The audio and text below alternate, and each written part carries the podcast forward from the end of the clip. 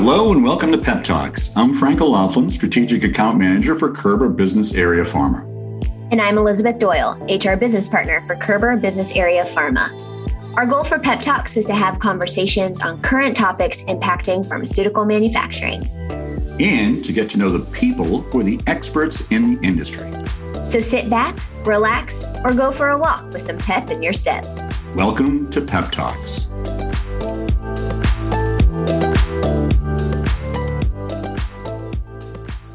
Hello again, and welcome everyone to this episode of Pep Talks. Hello there.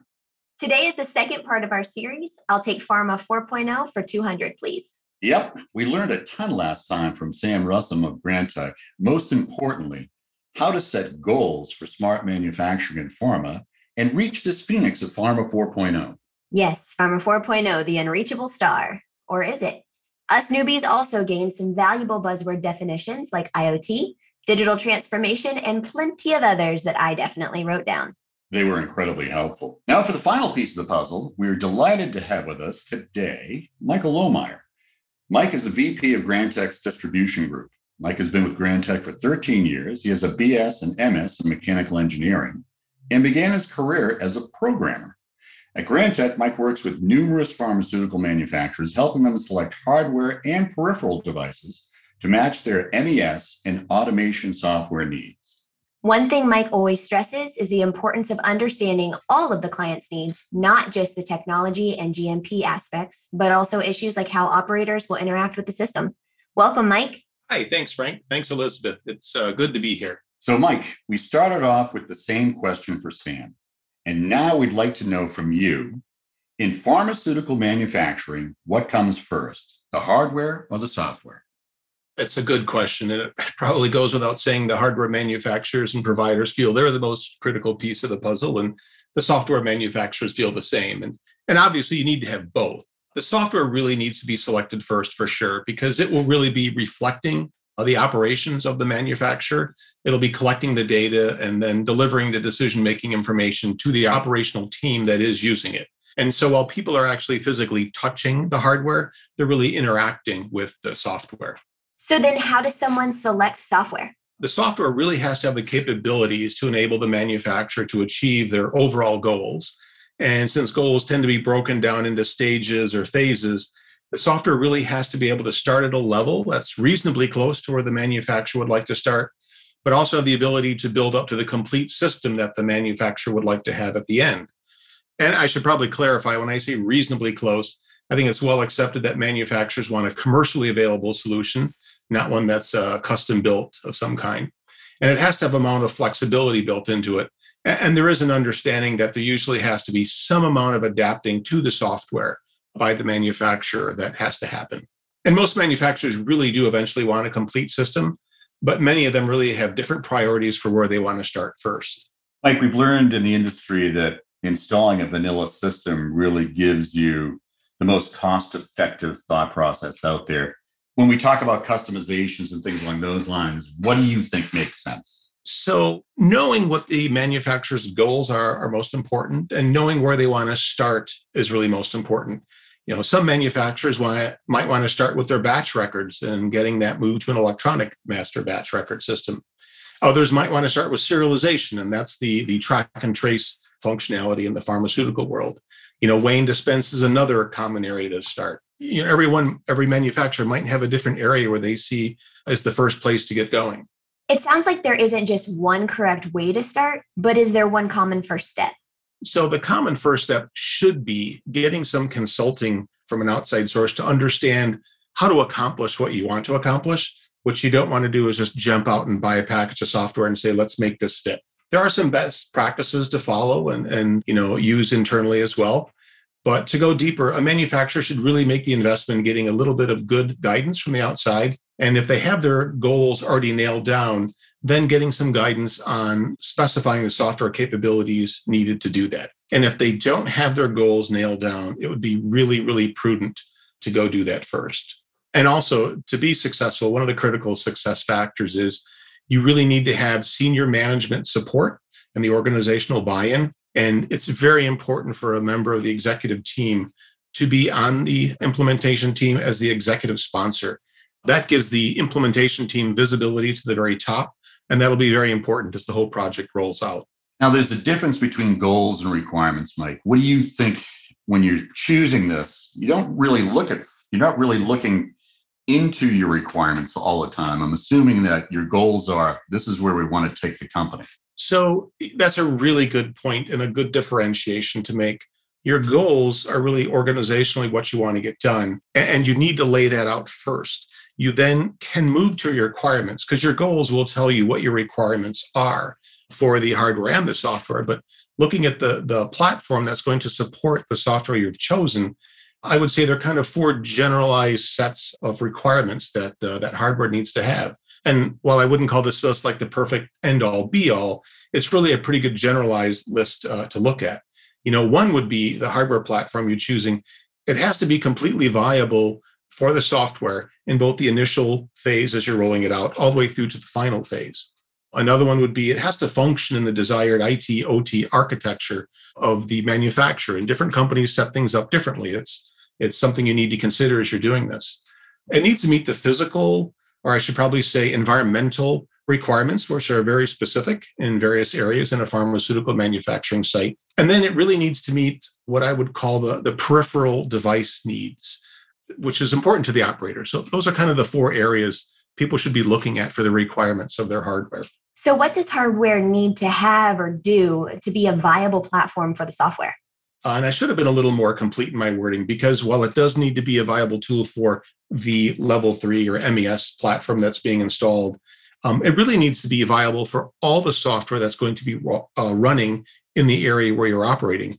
Very often, when someone is putting in their their level four, their Pharma 4.0, you know, digital journey software, that platform is going to be running other things in the same physical area and for the same operator, such as uh, HMI software, which gives the operator visibility into the actual process. So you'd want to make sure you got a platform that enables the operator to do what they need to do, which might be looking at one screen to understand procedurally what's going on, and that would be their MES platform. But have another screen, uh, most likely for their HMI software, so they can look into the process that's being run. But in addition to that, you really need to consider kind of the overall architecture and structure uh, zero footprint clients, thin clients, fat clients, your servers, the switches you're choosing, the switch architecture you're setting up. Are you PXE booting or Pixie booting, as it's called? It's another whole set of things to consider, and it kind of gets into the whole next set of requirements. Okay, layman's terms here. Can you paint me a picture on how this could go wrong? Yeah, here's a, here's a great example, and uh, we'll we'll leave out the names to protect the innocent and the guilty, whichever you want to call them. But this is a case of people buying things a bit siloed, and while all the components were correct, how it was architected was not correct.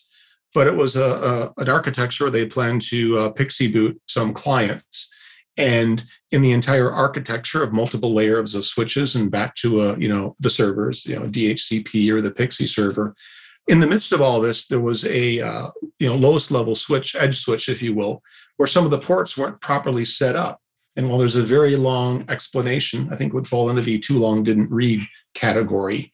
By improperly setting up some of the ports on the switches, it, it caused a bit of latency in the system. And when DHCP packets were supposed to be going back and forth between servers and clients, things weren't happening fast enough, and the units just simply didn't boot. And what was really a relatively simple problem to diagnose became a bit more complicated because all the stakeholders in this whole system really hadn't been communicating. And once that was done, settings were done, everybody understood what everybody others pieces of the puzzle was supposed to be doing, and then everything was working. But it's just one of those cases where buying hardware isn't your your only consideration. You need to understand the architecture uh, that the company has set up because that impacts how everything runs is that the lack of a system design spec or a design spec you know that people needed to build to understand what was going to go on? It's uh, i think it's probably just a very typical organizational behavior that people have you know multiple departments there's so many things to be done and there are times when you know one person might not talk to the other person. But making decisions like this someone may look at it and go well i need a client. Well i need a server well i need a switch. Well yeah, in one perspective, they're all relatively simple devices, but how they all get set up is important. So all the groups specifying and buying need to be working together and discussing the overall architecture of the company and what the standards out are and how they set it up. Because whether it's a thin client, thin fat client, you know, zero footprint, pixie boot, you know, virtualizing applications, wired or wireless, you know, devices, what brand of thin client software you're using, you know, their overall switch architecture, which is, you know, well over my head. All these stakeholders need to get together and discuss it because one little piece, one little setting on one device not properly set up to reflect what the other people are doing in their area of the architecture can cause a hiccup. And sometimes it's a little hard to find that needle in a haystack. But the answer to it really is all the stakeholders need to talk and all these considerations have to be discussed. So it, it can get pretty complicated pretty fast. Well, complicated, that's probably not the right word, but things have to be done very specifically. That would be the better way to say it. It can become very convoluted very fast. and we and I think in projects, what we found, and, and I know you've had this happen to yourself, and I know Elizabeth's have happened had this happen, is that 95% of the problems we run into are due to lack of communication. Oh, absolutely. One of the groups that doesn't get brought in often enough when looking at IT, OT hardware would be the quality group. And while someone is specifying CPUs and RAM and SSDs and PXE booting and thin client software, we're probably not thinking of cleaning protocols that the quality teams put together. But back to one of my other areas of, of consideration is meeting the environmental ratings of an area. So a clean room, a, a primary packaging area, these GXP, GMP rated areas, the devices that go in there have to meet some very harsh environmental standards like they have to be able to be washed down with, you know, either very high or very low pH solutions, highly caustic, highly acidic. A Spor-Klenz is a common agent that gets used and in its undiluted form has a pH of less than two. Um, wiping things down with uh, IPA, isopropyl alcohol, or water afterwards. Most of us aren't pouring acid and alcohol and water on our home computers, which is why they don't belong in a clean room. But there's another aspect of it, not just the ability to withstand a chemical, which is the surface of the device itself typically is stainless steel and it needs to be smooth. And while that may sound funny, cross contamination can happen when particulate matter is entrapped in the surface and it's very difficult to clean and, and it stays in a place it shouldn't be. And this kind of goes over to the, a rating called IP, the ingress protection rating, IP65 being a common one. Ingress protection means just what it says. You know, ingress is stuff sneaking in, and protection is protecting it from that the two numbers that follow one is for liquid, one is for solid. And while that's important to not have foreign material getting inside your electronic device, which is good for the life of the device, obviously, that's not important for the cross contamination so much as the surface of the device and the ability to wipe it and clean it and get into all of the little nooks and crannies to make sure you're not carrying over material from one run to the next run. So, back to your point about communication, getting all the teams together, ask your quality team discuss those cleaning protocols. It's important for computing devices as well as other devices in the clean room. Let me ask you a question. Space on the floor is a premium. And I always hated the giant boxes that were out there because it took up areas that we could have used for something else. So, how do we streamline or what are the new things that are out there to be able to help make it easier to use that floor space or more, how should I say it, more ergonomic is probably the best way to put it, as compared to the giant stainless steel boxes that are out there. What are your thoughts on that one? So that that is a really good question, and I've been in many of these areas. Some of them are very very small, and you know, just even walking around, there just isn't a lot of space for movement.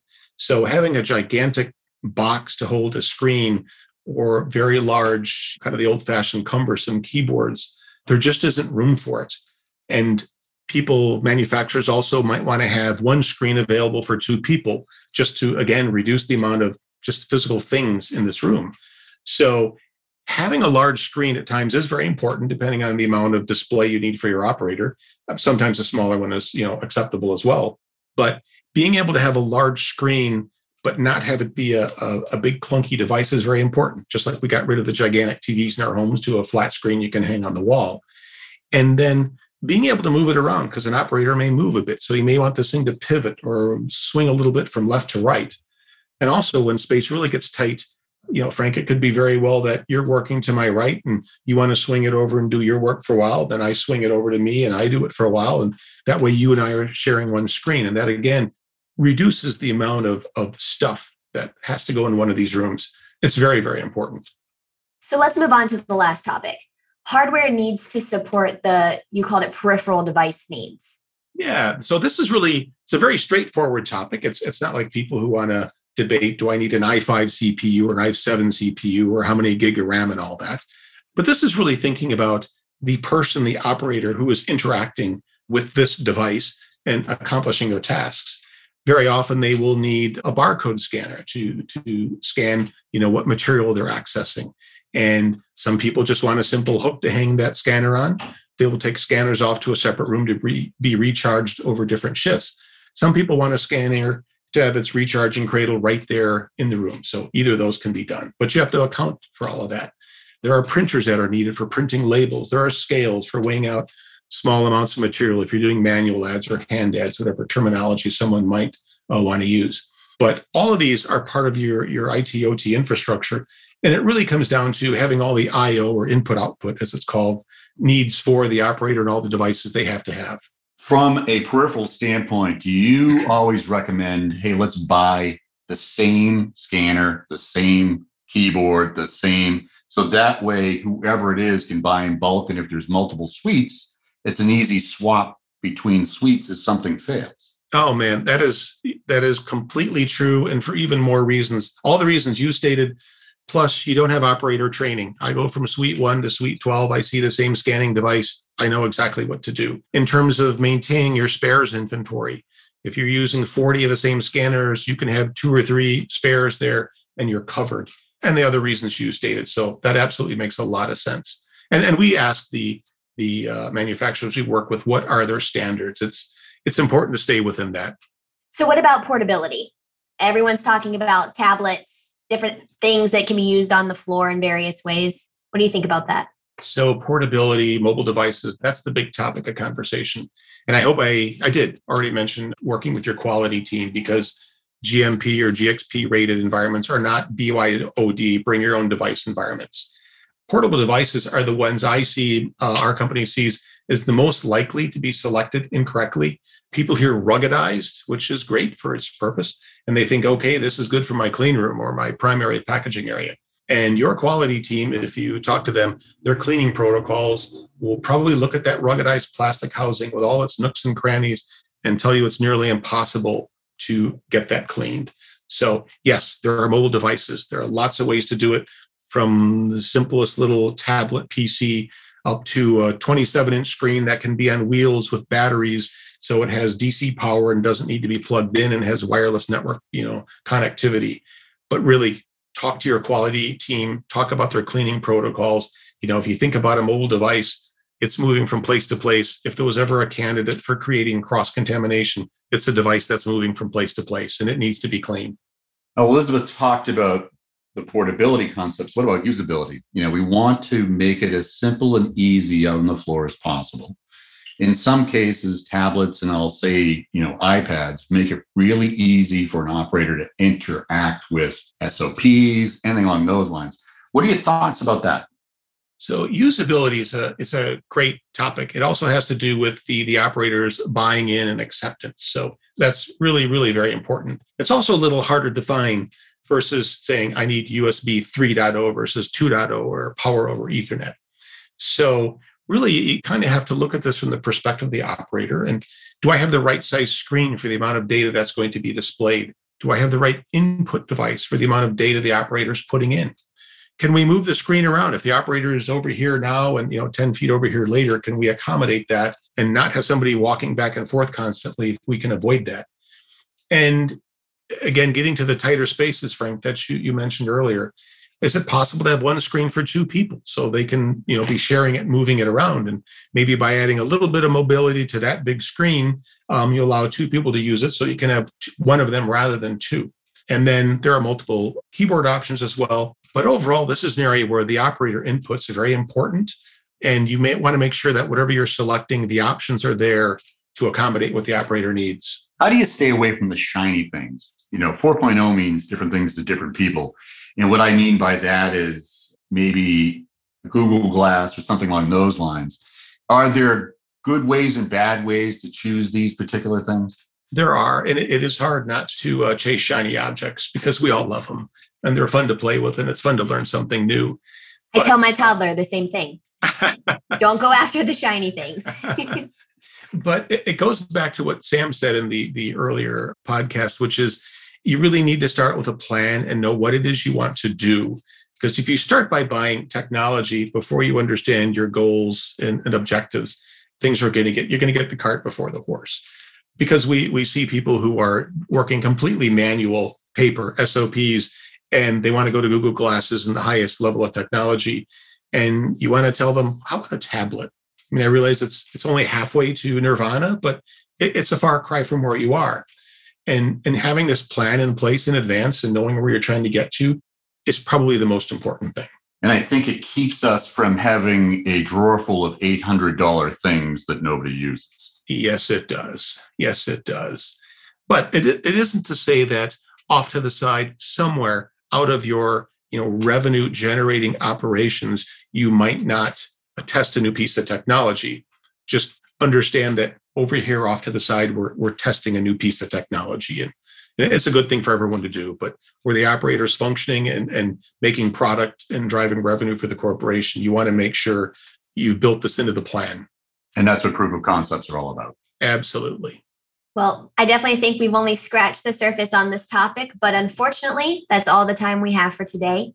We'd like to thank Mike Lohmeyer for stopping by to talk to us. Mike, any closing thoughts? Yeah, I guess the one thing I would say is remember, nobody has to implement everything all at once. Nobody can implement everything all at once. I mean, it's called a journey for a very good reason. What's really important is get your overall plan, identify the right place to start, choose some hardware and software that can hit your, your, your initial task, but accomplish the whole goal and get a win under your belt. Once you get a win under your belt, you know, the buy-in in the organization grows, you get the next win under your belt, and then you're just on your way and, and and then the journey happens. And if you get a bunch of little wins, it adds up to a big win. Everybody yes, feels does. better. Yes, it does. Well said, Mike. We want to thank you for virtually stopping by today. It's been a great two part series. I think we learned a lot about software and hardware choices in the manufacturing environment. Well, thanks for having me. This has actually been a lot of fun. I really enjoyed it. We'll chat with you next time on Pep Talks.